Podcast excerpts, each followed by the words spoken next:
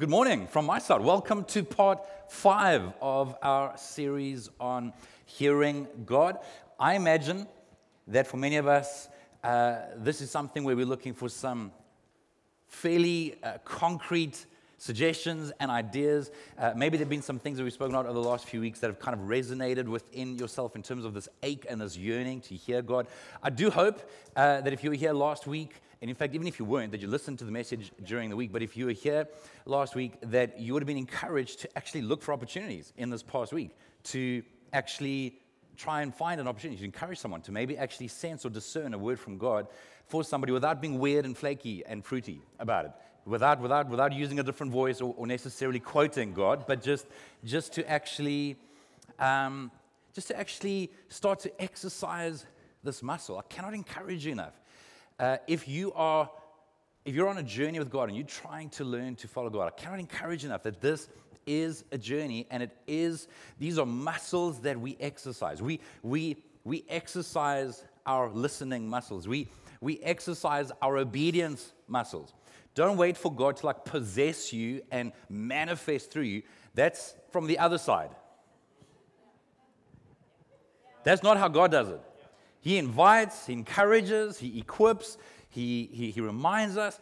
Um, but we've actually got to step out in faith. We've actually got to exercise. And also, I can't help wanting to encourage you please, for the love of everything holy, please, please, please, can you fight back against this lie and this deception that this is for those people?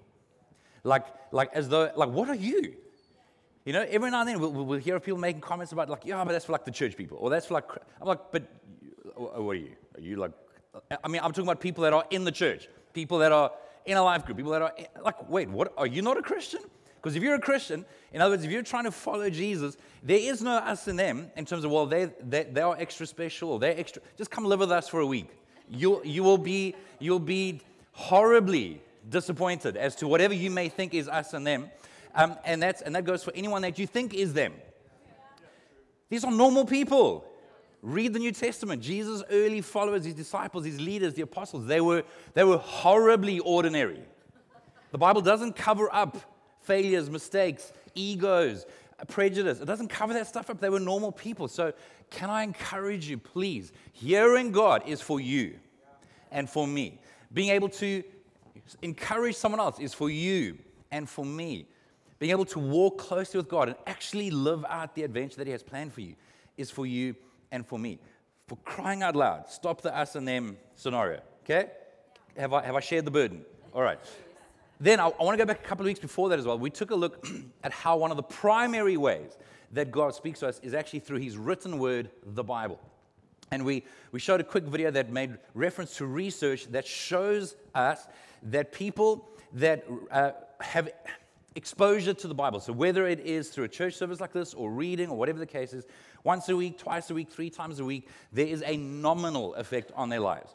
But then something shifts when it goes up to four times a week, when there is this increased consistency in terms of actually engaging with the Word of God. And so we've encouraged you towards the four by four by four challenge. So where we, we're encouraging you.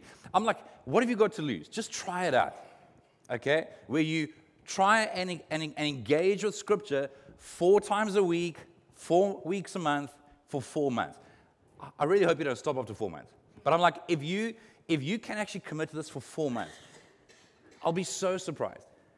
In fact, in fact, come and tell me if, if you have consistently and you've tried to have the right heart, you've tried to have the right attitude.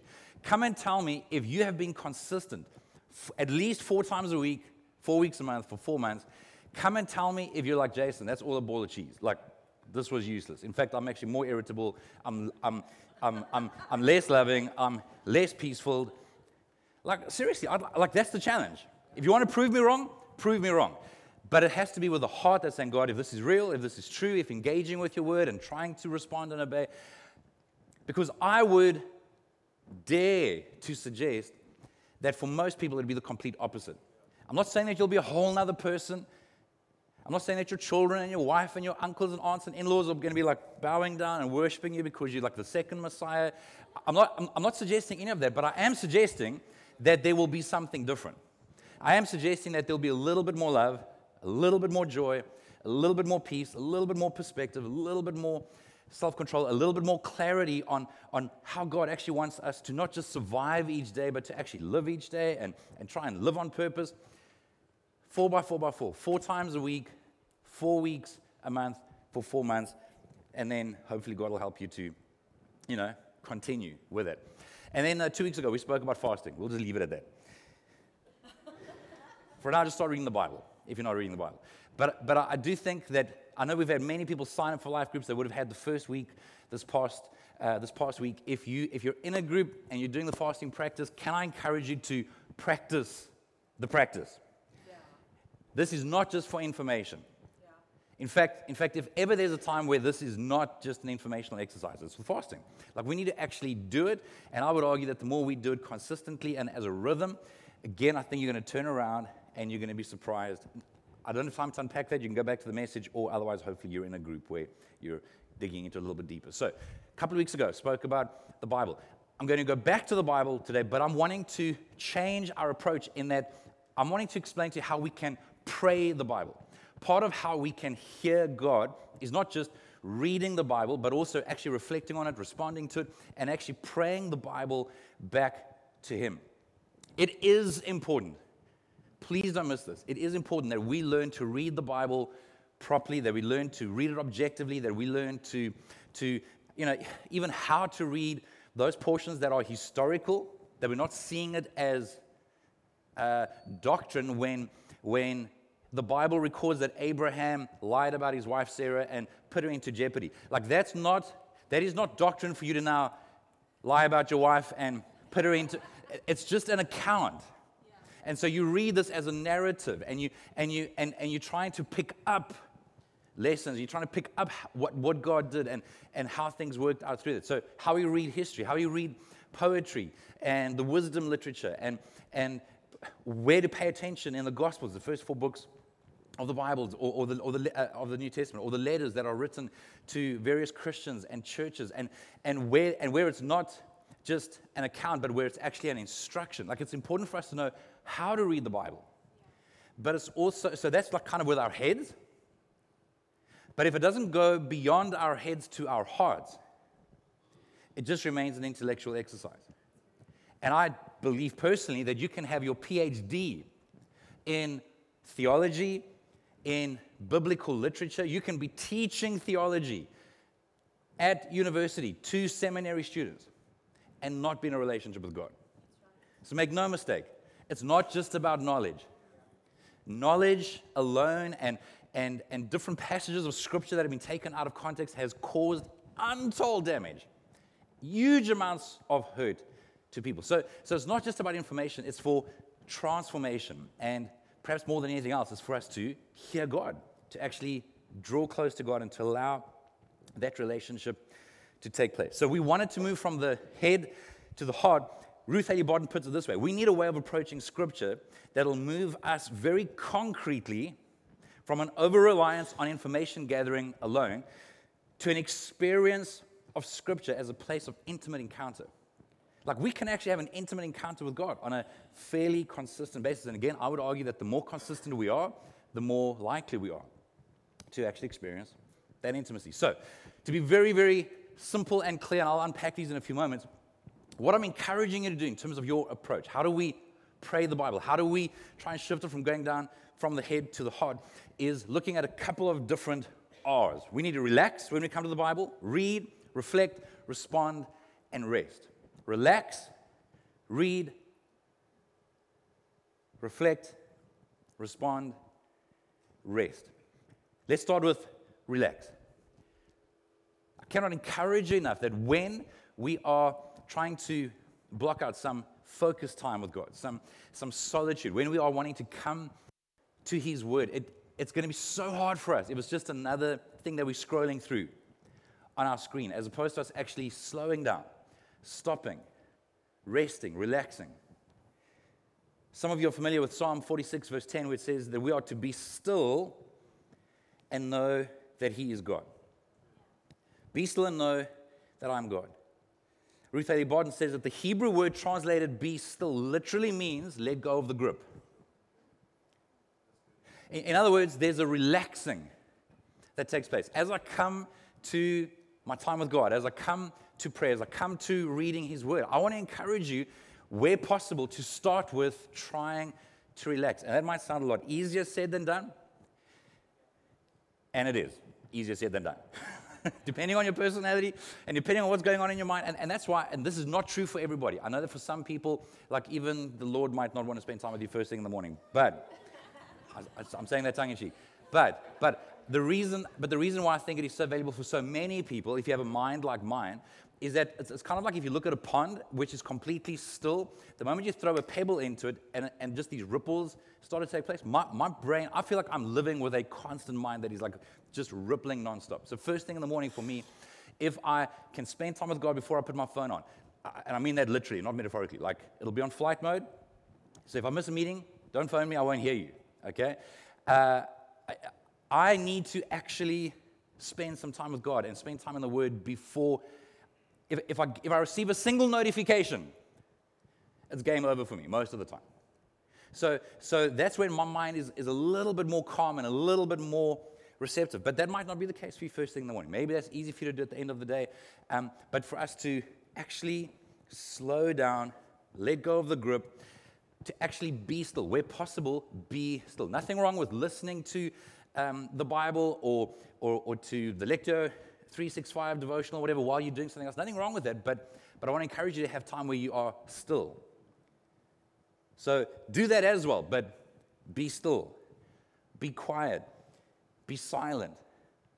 Breathe in and out intentionally and slowly, and actually try and slow your body down. Try and slow your mind down to actually be present with God. There is very little that we can experience on a deep level in a hurry in the same way that we can when slowing down.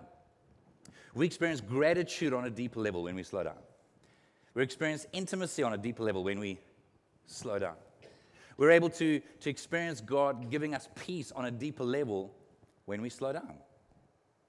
There's, there's plenty of time to rush. If there's an emergency, rush. Don't slow down.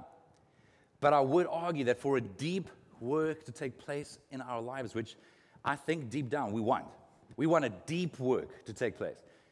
I think that for that deep work to take place, we've actually got to slow down. And just maybe by means of a mental picture, those of you that, that have ever gone for a ride or, or, a walk along the Atlantic seaboard, especially as you go kind of around Bantry Bay, Clifton, Camps Bay, uh, maybe around 12 Apostles, Chapman's Peak, etc., you know that it's a different experience when you're driving, or maybe if you're not driving, and you're like, and you're like hoping that the person driving drives well.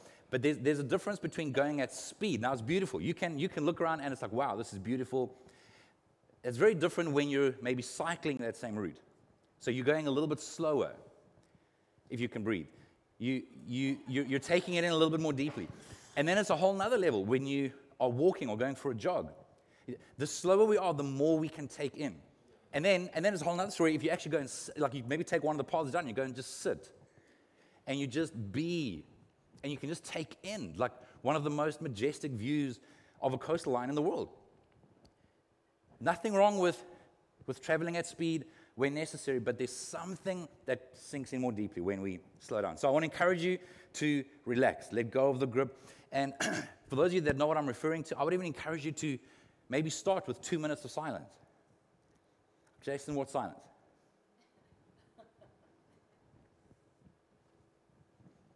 Like just silence, where you don't feel the need to say a whole bunch of stuff. Maybe, maybe there is a single phrase that, so for me, for example, I will often pray repeatedly, Lord, help me to be present with you. And then I'll work hard to try and be present.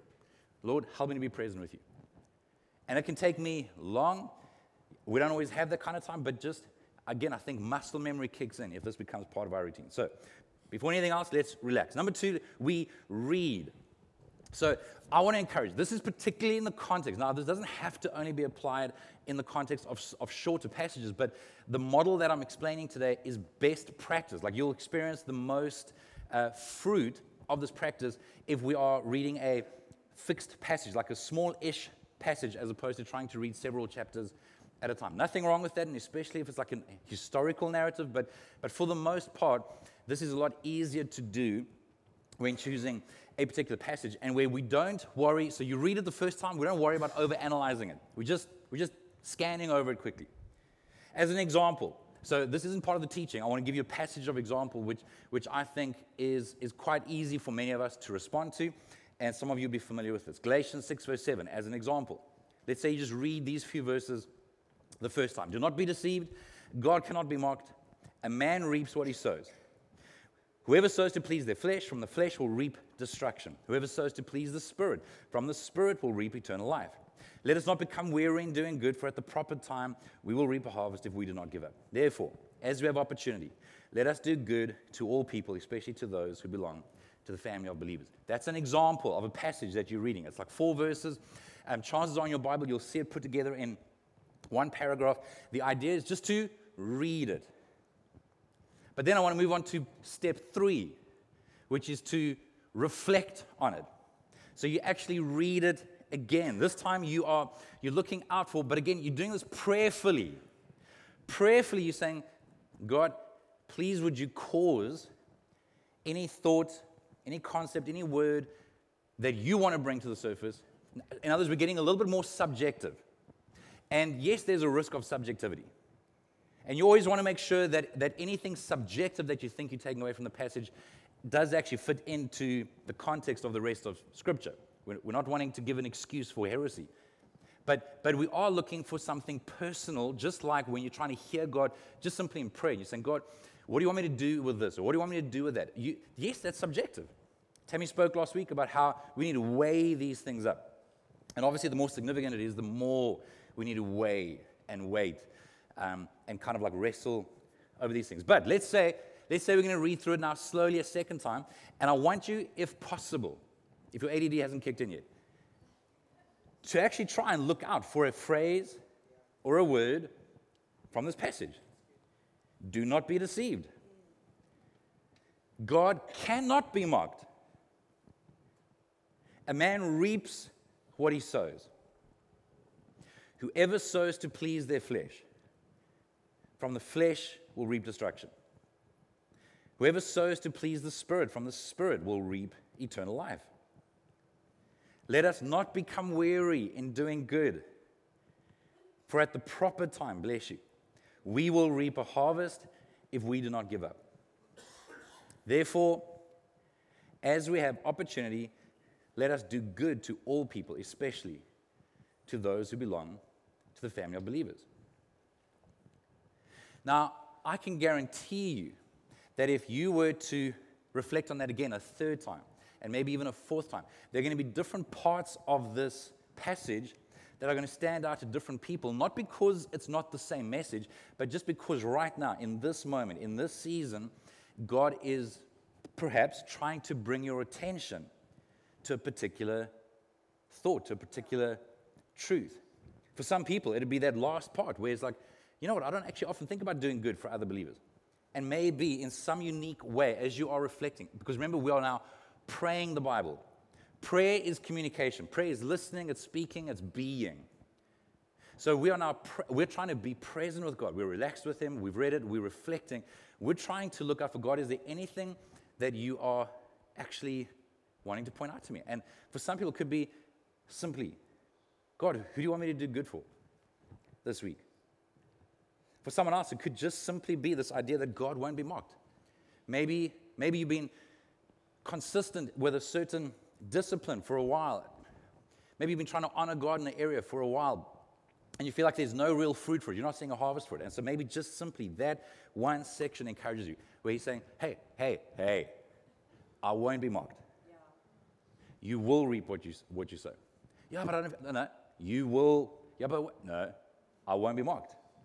And, and something sinks in from our minds, from, from this intellectual, yeah, sure, God won't be mocked, you know, blah, blah, blah, you know, to, okay, wait. I've actually got strength for another day.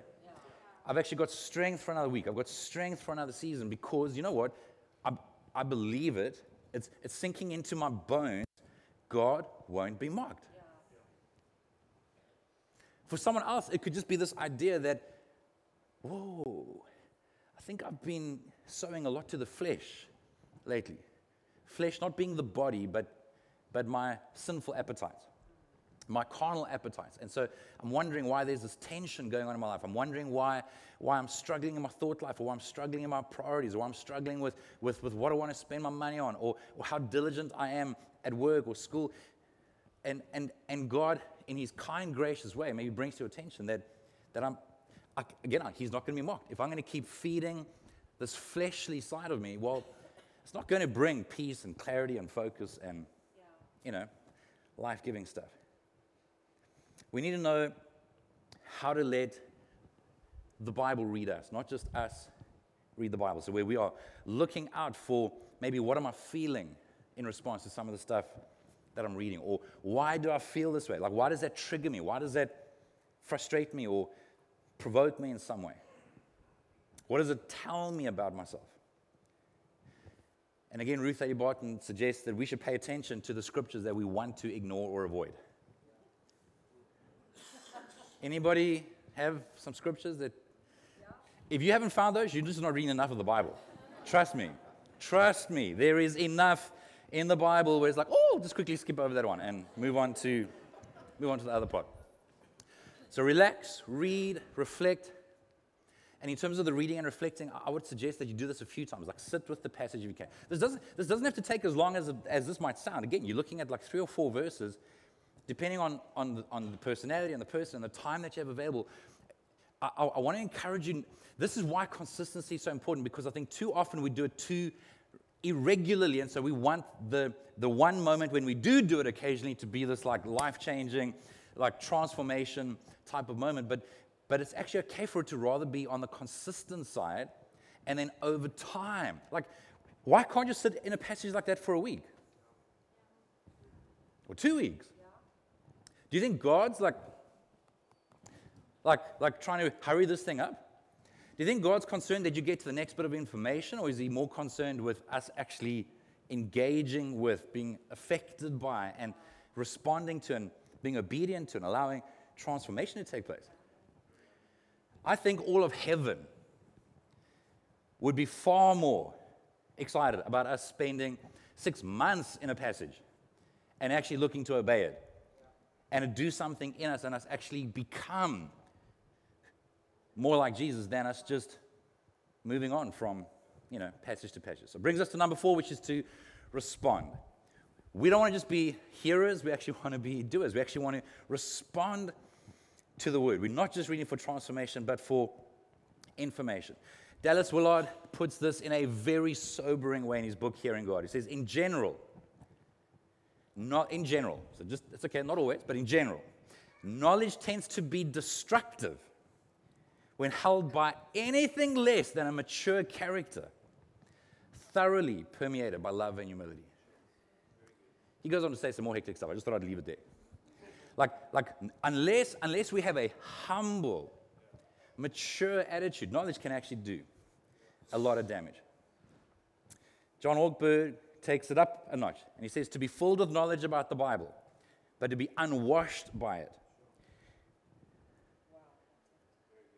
is worse than not knowing it at all. Should we just have an altar call yeah. right now? Eh? We can all just come and repent. How does God want me to apply this? If that's, I'm just telling you, you're wasting your time if that's not long term, long term, over time, if that's not, if that's not the posture with which we're coming to the Word of God. If that's not the posture with which we are coming to God, I want to hear you. If, if, if I'm not wanting to hear God in order to obey, trust and obey. Like, if you were God, why would you communicate to me if I have no intention of responding to what you're saying to me? James 1 verse 22 says, Don't just listen to God's word, you must do what it says. Otherwise, who are you fooling? We're only fooling ourselves. Jesus in Matthew 7 24 says, Anyone who listens to my teaching and follows it is wise, like a person who builds a house on solid rock. Though the rain comes and the torrents and the floodwaters rise and the winds beat against the house, it won't collapse because it is built on bedrock. And if you know that passage, he then goes on to say the opposite. Those of you that, that hear my words, so, so he's saying everything's exactly the same, excepting you don't obey it. So you hear my teaching, you hear my words, and you don't, but you don't put into practice. The rains come, the winds blow, and your house is destroyed. So outside of a storm, those who obey and those who disobey, your lives look exactly the same. You can have the most beautiful palace. If you've, if you've been paying attention to the news over the last while, like, like you've probably seen a few houses washed away in parts of the world lately. In some cases, some nice houses. Because of what is built on. And it can't withstand what's happening with some of the natural forces. So, outside of a storm, our lives can look exactly the same. But if you want to see the difference between whether or not we're actually trusting and obeying or not. It's what happens when the you know what hits the fan. The poo is what I was thinking. Psalm 119, verse 7, speaks to the attitude that we should have. As I learn your righteous regulations, I will thank you by living as I should. That's how I'm going to, that's how I'm going to express my gratitude. God, you've spoken. I'm going to thank you by living the way that I should. Lastly, and this is big. This is a big, big, big, big, big deal. Especially for, for type A personalities and the overachievers where it's like, just, okay, Jason, okay, boom, I've got it. I've already got to figure it out. I'm gonna, I've, got, I've got this worked out for the rest of the week. That's great. But I want to encourage you that there's also an element that we come back to, similar to where we started, which is that we need to rest. There's a, there's a resting in God when we've done what we can so we have positioned ourselves, we've tried to hear, we are trying to obey. If you think about going back to Galatians 6, verse 7 to 10, you, you keep sowing, you keep trusting, you keep resting that the harvest will come in due season. The farmer isn't going to help the harvest come any quicker if he's, if he's standing there a couple hours each day, like just watching, watching. Where's the shoot? How much has it grown? He's got a little measuring thing out if he's done what he can, if he's sown the seeds, if he's turned the soil, if he's watered, he's fertilized, he's done what he can, Jesus actually uses an example as a parable where he says the farmer goes to sleep. He doesn't know how it grows, but he goes and he rests. Found in Mark 4, verse 26. It's not up on the screen. Jesus said the kingdom of God is like a farmer who scatters seed on the ground night and day while he's asleep or awake. The seed sprouts and grows, but he does not understand how it happens. When you're doing what you can, there has to be I think I'm going back to letting go of the grip. Okay, God, I'm going to trust the outcome to you. I'm going to trust the results to you. Jesus put it this way in John 15, verse 5. Yes, I am the vine, you are the branches. Those who remain in me and I in them will produce much fruit, for apart from me, you can do nothing. If we will just abide in him. The word abide is where we get the word abode from, which is the same or a synonym for home. If we'll make our home in him, and allow Him to make His home in us, we'll bear fruit. There is an element of resting, not striving, not, not, not walking away from your time with God, so anxious that I'm going to get this perfect and, and it's going to be like, a, like, like the angels are marking, and it's like you're in the, you know, in the top three percentile of all other douchebag Christians that are maybe not getting this right. No, no, it's God, help me to do, help me to do my best. Psalm 37, verse 4 and 5. You might be familiar with the first part. We've spoken about this. Take delight in the Lord, and He will give you the heart's desires. Then it goes into verse 5 saying, Commit everything you do to the Lord. Trust Him. And you know what?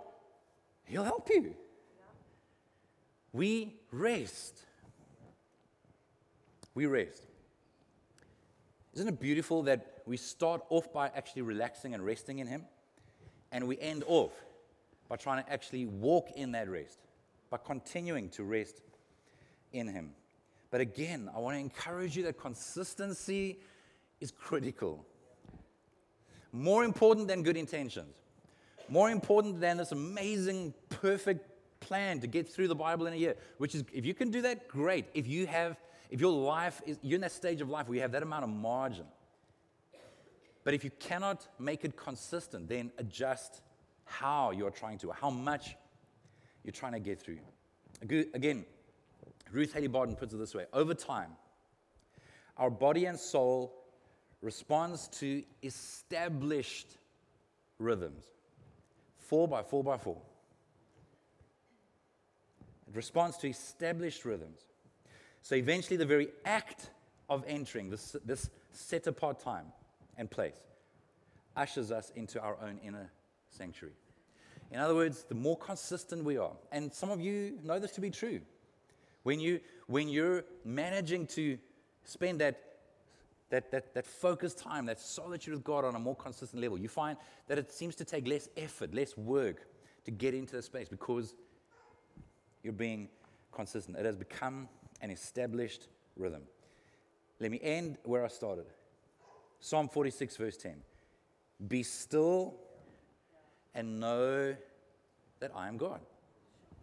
Let go of the grip. Let go of the grip.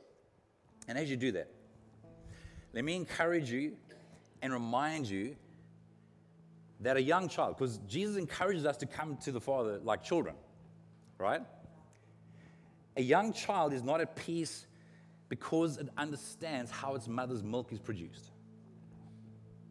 A child that is feeding, a child that is being sustained by its mother, it is not experiencing peace because it understands all the physiology and everything that's, that's going into this. He doesn't have an arrangement, he hasn't signed a contract with his mother. He doesn't understand it all. Or how the jar of baby food was formulated and manufactured. A child has peace because it is in the presence of a trustworthy parent.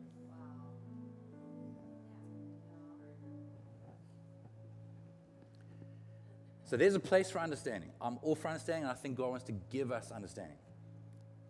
But why I want to encourage you to start with rest or relaxing and to end with rest is because you're coming into the presence of a trustworthy parent.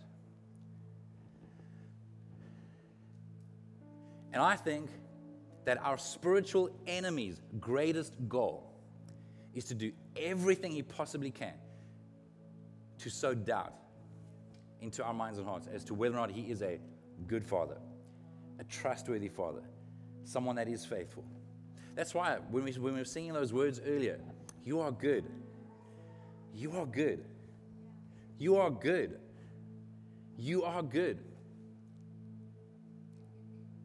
For many of us, something wells up. There's a gratitude, there's a confidence, there's a peace that comes from, from being reminded He is good. He is a good father. You know, as we were singing that song and, and the one before that this morning, I was just thinking about some of you and some of the things that you're facing. In some cases, family members that you're burdened over. And I'm, and I'm just, I'm just, with, there's just so much peace and saying, God, please, would you encourage them there? Would you give wisdom? Would you bring strength? Would you remind them that you are good? Because when you're facing uncertainty and you're hoping, but you're seeing reality, sometimes we can we can have the edge rubbed off. That God is good. He is good. He is good.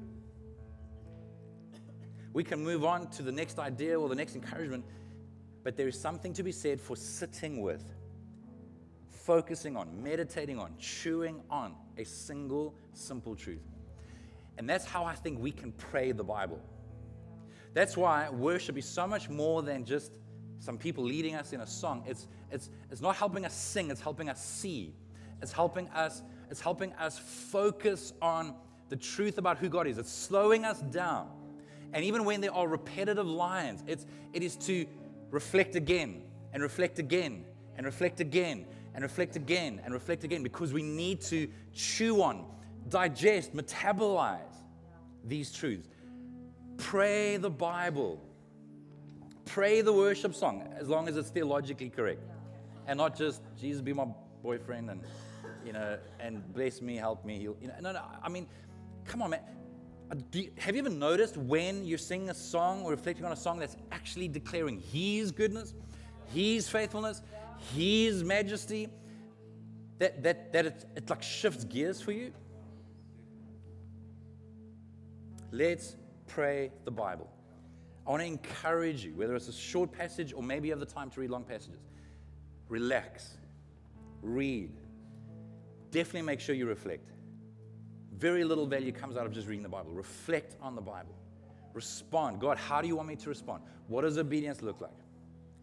and then rest in Him as you go into your day, as you go into your week, as you go into that season. Make sense?